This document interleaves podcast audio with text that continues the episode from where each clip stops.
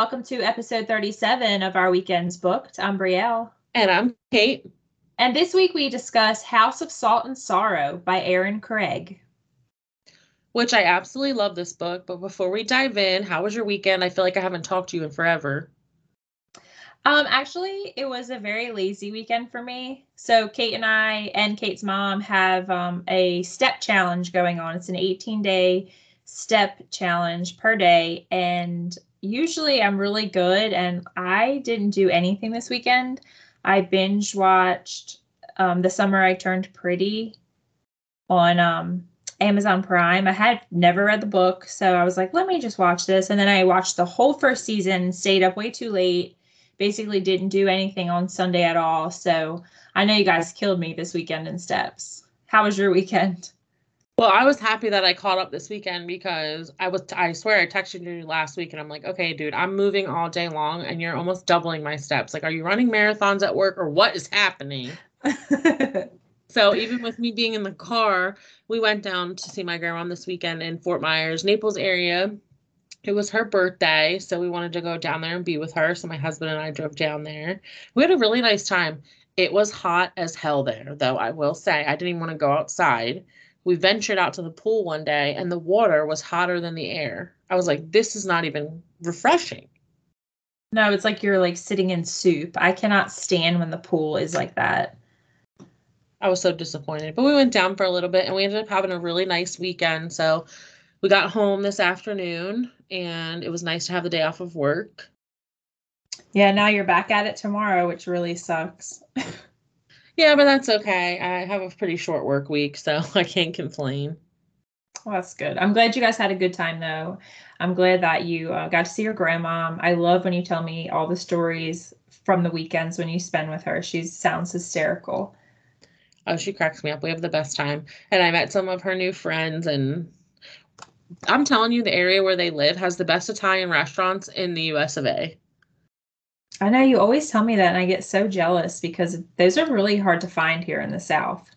So the place we went to last night for her birthday is called, and I'm gonna probably not pronounce this right, but Ostarocelli. And I got the gnocchi because you know I'm a gnocchi connoisseur and I gotta get it everywhere we go. And they were handmade. And the guy that owns the restaurant, I believe his name is Marco, and he's like legit Italian and these gnocchi were huge. Like not the little ones you think you know you can buy at the grocery store. They were enormous. And my husband was like counting them. He goes, "Oh, here you go, another plate where you only get twelve or fourteen pieces of pasta." I was so full by the time we left there. But that's the best though when you like it's really good and you get your money's worth and you're full and you're happy. Oh, dude, I'm telling you, I could I could eat at an Italian place every night that we're there because they have the best ones around, and there's so many. And I haven't been to one yet that is not good. That's awesome. Yeah, I just so, love that you guys had such a good time. Yeah, we did. But I'm glad to be home. I missed my dog, and uh, the heat's not as bad here as it is there. Which you know, any southern state, it's hot as hell right now but the, yeah. the air down there is different. It's like you can't even go outside. Yeah, it's I mean, and it's really hot here, so I can just imagine when you were telling me about it. You were trying to figure out what to do with your hair, and I was like, just throw it up in a bun and go on about your day. Oh yeah, an interesting little story that I didn't even tell you about. We got stuck in the elevator last night. Oh, maybe I did text you. Yeah, you text me. yeah, did I leave out the part where um it was pitch black in there? no, you did say that and you were freaking out. Yeah, kind of kind of scary. Thank God that they have a generator in the building and everything was fine and it was working this morning. But I have like a fear of elevators, but there's no way I'm walking up eight flights of stairs unnecessarily. So, but I was, yeah, I was like, wow, what an exciting day. All right, Kate, well, tell us about Erin Craig before we get into this book. So Erin Craig, there's not a lot of information about her, and I think maybe because she's a newer author. But what I did find is that she's a New York Times bestselling author. She's an American author who writes YA fantasy and fiction. Um, something cool that you told me that I didn't see was that she collects typewriters, and she has a BFA in theater design and production from the University of Michigan. And just a little bit of personal stuff that I found was that she's married and she has one child um, and that she's an avid book collector and that she's always loved writing stories. So, not too much about her, but the stuff we did find was still pretty interesting. Yeah, I think you're right. It's probably because she's a newer author. I had never heard of her. Um, I do want to share that when I found this book, now you had already had it, and it was on my list. I, I have a list of books to look for. So if I see them, I can pick them up, and that way we can throw them in the cup so we can read them together. But I actually saw this book at Walmart, and it was one of those $6.99 Walmart finds. I was like completely shocked. I texted you right away and I was like, "Is this the book that you have?" And you were like, "Yeah." So I was like, "All right, let me get it." Like you can't beat 6.99. You cannot sleep on the Walmart book aisle. No, and you always find great books in the aisle. That's how we found Fourth Wing. I know the the limited edition ones. Yeah, people were like, "Some kid needs to have that book," and you were like, "Hey, there's two at Walmart." I was like, "Buy them." All right, so the House of Salt and Sorrows I'm just going to read the synopsis right off the back. We've decided that this is just the best way to do this book because there's a lot to unpack in here. So here goes. In a manor by the sea, 12 sisters are cursed. Annalee lives a sheltered life at Highmoor with her sisters. Once there were 12, but loneliness fills the grand halls now that four of the girls' lives have been cut short, each death more tragic than the last. Disturbed by a series of ghostly visions, Annalee becomes increasingly suspicious that her sister's deaths were no accident. The girls have been sneaking out every night to attend glittering balls, dancing until dawn in silk gowns and shimmering slippers, and Annalee isn't sure whether to try to stop them or to join their forbidden trysts. Because who or what are they really dancing with? When Annalee's involvement with a mysterious stranger who has secrets of his own intensifies, it's a race to unravel the darkness that has fallen over her family before it claims her next. This book, I want to just start off by saying when you look at the cover of this book, it's very like under the sea whimsical type, and it completely doesn't match the inside. Well, it does. I mean, the sea part of it, because that's the setting, right? They Yeah, of course, but from the look of it, I wasn't thinking that it was going to be as dark of a story as what it was. Yes, and we just found out that this is kind of I say kind of very loosely of a retelling of the 12 dancing princesses which we were not familiar with but apparently it's a german fairy tale it was uh, like rewritten by the brothers grimm. And it's basically about 12 sisters who all live in the same bedroom. And at night their father locks them in. But in the morning when he unlocks the door all of their shoes are like worn through like they've been dancing all night. And that's pretty much where the similarity of the two ends because that does actually take place in this book but everything else is like twist and turn, twist and turn, and you do not know what's coming next. Yeah, I mean, right off the rip, by the time we start this book, there's only seven out of the 12 sisters still alive. Yeah, and it wasn't just like they died of old age because even though, you know, people died when they were younger back in those times, they they all died pretty tragically. I think maybe the most tame death was the plague, the the the sister that had the plague, but everything else was just crazy. Yeah, I mean, it's really sad the way that this family is constantly in turmoil and they describe like at great lengths in the book how it used to be back then where you mourned for like an entire year. You wore black you covered the mirrors like you didn't have parties. You just lived this miserable life for an entire year and this poor family is suffering like loss after loss after loss after loss starting with their mother and, you know, I did think while I was reading this, like their poor father.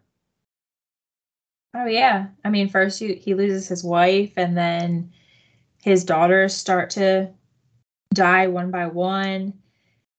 And he's I mean, all of them really, they're like you said, they're all in mourning for such a long time that they forget like how to live. They forget like the joys of life because it's pretty much frowned upon that they would you know, celebrate birthdays or anything like that, go to balls because they're supposed to be in mourning.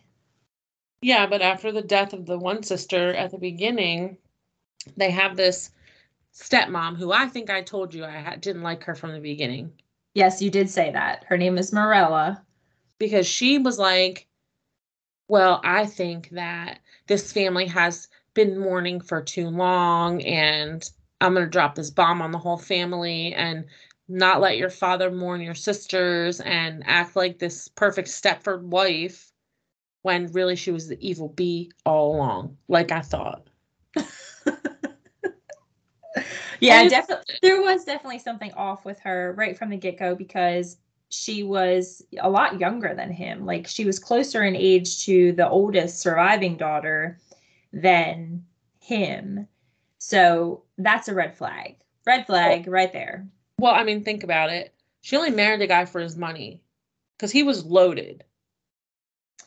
Yes, for his money. And she kind of got tricked herself because she gets pregnant with what she is assuming is a son. And she thinks that since it's a boy, he becomes heir apparent of Highmoor, which is like this, you know, huge sprawling castle on a cliffside. But I guess she didn't do her homework on this family because that's not how it works. Yep, it goes to the oldest child, whether it's a boy or a girl. So she was sadly mistaken. Yeah. And I will say that when we were reading it, and it was only like a couple pages into the opening of the book, they're having the service for the sister that had just passed away. And I got Game of Thrones Greyjoy vibes because the Thaumases, which is like this family of sisters, they worship and like everybody around them worships the drowned god. And right away I was like, oh, that sounds like the Greyjoys. And they even have this saying it's like, we are born of the salt, we live by the salt, and to the salt we return. And I was like, oh, if that doesn't like throw me back into that scene in Game of Thrones when like the Greyjoys are like having a service and they're like, um, you know, honoring the god. I think I think maybe that's the drowned god that they honor, but it's like the same type of thing. And I just like couldn't get out of my head. Like these people are like weird because the Greyjoys are like that too. Like it doesn't matter if you're a boy or girl, it goes to like whoever's the oldest. Yeah, and I remember you saying that you had texted me and said it totally gave you like Game of Thrones Greyjoy vibes, and I was like, you know what, you're totally right. Yeah, and, I love I love that when you can like, you know, books that you weren't expecting to be one way and then they are, and then they like kind of remind you of like something you've watched or something you've read. Like I love how like authors kind of borrow from each other without like stealing the information or the the content, but like just borrowing it because maybe it's kind of like a dedication. I like to think. I mean, that's a good way to look at it. I mean, we read a lot of fantasy, so there's a lot of similarities in fantasy worlds. So there's always some kind of crossover. I know there's a lot of books that we read where people are like, oh, that's a ripoff of Sarah J. Maas and blah, blah, blah. And I'm like, no, it's not. Just because there's Fae doesn't mean that it's a ripoff. yeah, no, maybe that author is just kind of you know paying their respects to the to whatever author they're borrowing from because it's it's kind of like a, a way to say like thank you. You know you gave me this idea. I didn't steal it from you. I made it my own but i did it because of you because of your influence. Yeah that's true. That's a good way to look at it. I just think like i said like there's only so many avenues you can take with fantasy so eventually there's going to be some books or worlds that intertwine and not in a bad way. No this book to me was completely different from anything that we've read. Yeah, I mean, it has fantasy aspects in it for sure because a lot of the things that happen obviously can't happen like in you know real life. But this was like really gothic and really eerie. Um but it was it was like really mesmerizing the way that she delivered it. Yeah, it definitely gave me the heebie jeebies at some points. Like their little sister like freaked me out when she was like talking about how she could see their dead sisters and stuff. Yeah, it was like drawing morbid pictures and she was almost kind of like predicting what was going to happen as well. Like she drew some like questionable pictures and the rest of the family is like, "Uh, what are you doing? Where did you get that from?" Yeah, and she's like, "What do you mean? Don't you think my picture's pretty?" Yeah. Just the corn. Yeah, but I mean, I really was like, I mean, I don't think it took us very long to read this book at all because it really did like suck you in. And I'm glad I read it during daylight hours because it really did kind of creep me out a little bit. Yes, it definitely did. And there's another part in the book where the sisters are telling stories to one another. And I thought this was really cool because if if any of our listeners are actually like hardcore readers from the time that you learn to read, you may have heard the story The Green Ribbon. That originally came from Alvin Schwartz. It was um, from the book In a Dark, Dark Room. And that story really scared me when I was little, but it is one yeah. of those stories that you can like tell around the campfire or you you know, you can tell when you're trying to like tell little ghost stories like when you're at sleepovers and stuff because it's really simple, but it's really scary. Yeah, I remember we talked about that in this book because I read that and I was like, where have I heard that story before? We must have been like at the same spot in the book because you text me about it. And I was like, that's where it's from. Yes. I, I was like, I got like the biggest smile on my face. It's like, oh my God, I know this story. it was like, it was another aspect that made it even more creepier because it brings back that childhood fear of like all those horror stories you heard as a kid, which I love. Scary movies, horror stories. I'm all about the scary stuff. I just, you know, I can't watch it at nighttime. no, I agree. Um, that that part for sure, like, really got me and then I was like, okay, well let me let me read and see like what else this book is going to uncover. Yeah, I mean, and the main daughter, Annalee, who the book is basically following her because she's the one that figures out something is not right here. Her sisters, it seems like their deaths are a little bit too suspicious for it to them to all be accidents. And she was there's a lot of sisters in the book. There's a lot of characters in the book she was my favorite and not because she was basically narrating the story but it was like she was the only one who could get their head out of their ass to really figure out that there was something else going on yes because like we mentioned earlier these sisters who now have come out of mourning right because their stepmom is like okay we're not going to mourn anymore we're going to celebrate because you know we have the, birth of of um, your new brother coming so you guys don't have to mourn. So the, all the sisters, the surviving sisters, get like brand new gowns, and they're going to throw a party for. Um, is is it three of them and are turning sixteen? Yeah, the triplets. They're turning sixteen, so they're going to throw this ball, and they all get like brand new dancing shoes.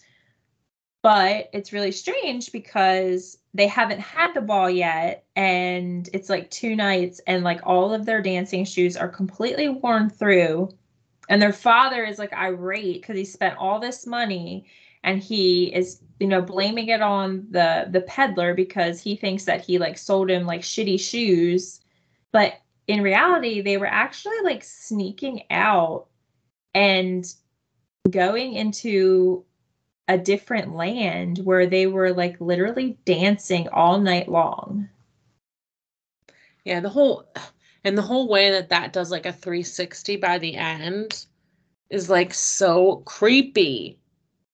I know. This book was definitely full of like more twists and turns than we're typically used to. You know, usually you have like one or two, but like every time you turn the page, you were like unveiling something else that you weren't expecting. And I like really enjoyed that. I liked to be like on my toes and it just like kept me reading like page after page.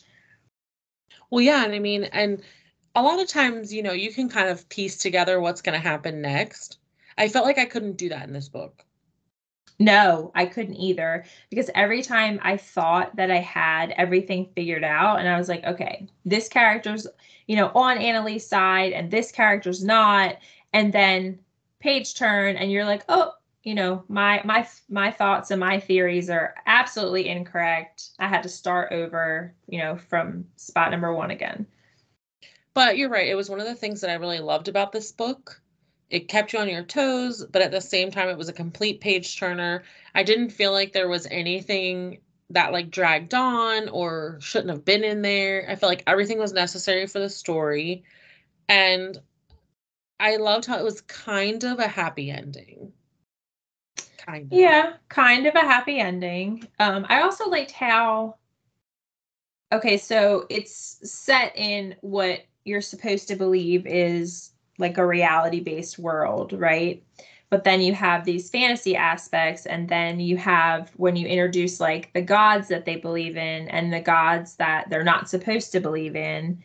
And there's like just little like little pieces of like different fairy tales are in there too. Like you have like tricksters that like trick the girls and you have the evil stepmother and I don't know, it just picked like so many different aspects of so many books that we've read like throughout the years, like not even just like recently, like throughout our whole lifetime and just like put it into one. Yeah, I think Erin Craig did a beautiful job on this book, and I'm really excited to read the second one, which we'll have to add to our list eventually. But it's called House of Roots and Ruin, and it actually comes out next week, I believe, on the 25th. So I'm excited to see how she continues this story because I'm not sure which direction it's going to go. Yeah, I think from what we've read, the second book is actually not about Annalee. It's more focused on Camille, her older sister, and how she's taking over Highmoor. But from what I understand, she also is kind of like the caregiver to the little creepy one, Verity. Well, it's going to be good. If it's anything, even a tenth of how good we liked this book, it's going to be great. I have no doubts. Yeah, I gave this book four stars. Um, like I didn't even have a doubt in my mind. I was like, okay, four stars. Um, I heard or not heard, but I read a lot of like Goodreads reviews that there was a little bit of romance in it. It was not like smutty at all. It was just like, you know, teenage romance. And a lot of the reviewers were saying how they thought that that could have been left out and that was it didn't really make sense. And i completely like disagree with that. I think it made perfect sense to the story. I think that the characters that were involved you know they were like considered main characters in the book and it just made like perfect sense to have them you know kind of have like a romance there i definitely agree if that wasn't in there i felt like something would have been missing from the story yeah, because you have Annalee, but like she can't do everything by herself. So then the other character who she's kind of like romantically involved with, his name is is Cassius, and he like helps her, you know, but he's like described as like this really hot, like he's not a pirate, but he's like a sailor guy. And I mean, of course, she's gonna fall for him. That's what they did back then. They're like 16, looking to get hitched. Seriously, can you imagine? no. But I, but I, think you're right. I, I remember you telling me that there was a lot of people hating on that aspect. But I felt like once you, when you read the book and you see Cassius's background and story, it makes even more sense for the two of them to end up together. So I disagree with those people that say that completely. I feel like the love aspect in this book was perfect. It wasn't like your normal, you know, enemies to lovers or whatever type tropes. We see in a lot of fantasy books and it wasn't heavy on the smut but it was the perfect amount of a love story to twist in with this story. Yeah i mean overall this is not a romance book. This is definitely more like a mystery i would say like a mystery thriller. Would you agree with that? Yeah i think that's how i looked at it as well yeah. But it just I, I think it was just like complete with all of those aspects you know combined into it. Yeah i completely agree. I think i actually gave this book five stars. Oh I, i'm not surprised. Listen i told you last time we've been reading a lot of really good books lately. And uh, for for me to give a book five stars when i finish a book i have to be able to like not stop thinking about it for days and this was one of those books there was and there was nothing in it that I that I sat and said to myself, why would I not give this book 5 stars? I never was bored. I never felt like I was pushing my way through it. It was completely easy for me to turn the next page. I wanted to know what happened. It kept me on my feet. Like I loved it. Yeah, I, I really loved it too. It was really good. And um I am excited to read the next one. Yeah, I'm definitely an Erin Craig fan for sure now. So I know she's written some other books. We'll have to look into those. I saw some on Goodreads today that I was like, oh, we might like that. Um, so we'll definitely have to look into that. But if you guys haven't read House of Salt and Sorrows, you should definitely give it a read. If you love fantasy and like the darker side of fantasy mixed with a mystery thriller, this is definitely the book for you. All right, guys, that wraps up episode 37. As always, if you liked what you heard, give us a rating on whatever podcast outlet you listen to and check us out on Instagram at our underscore weekends underscore booked. Again, I'm Kate. And I'm Brielle. Until next time.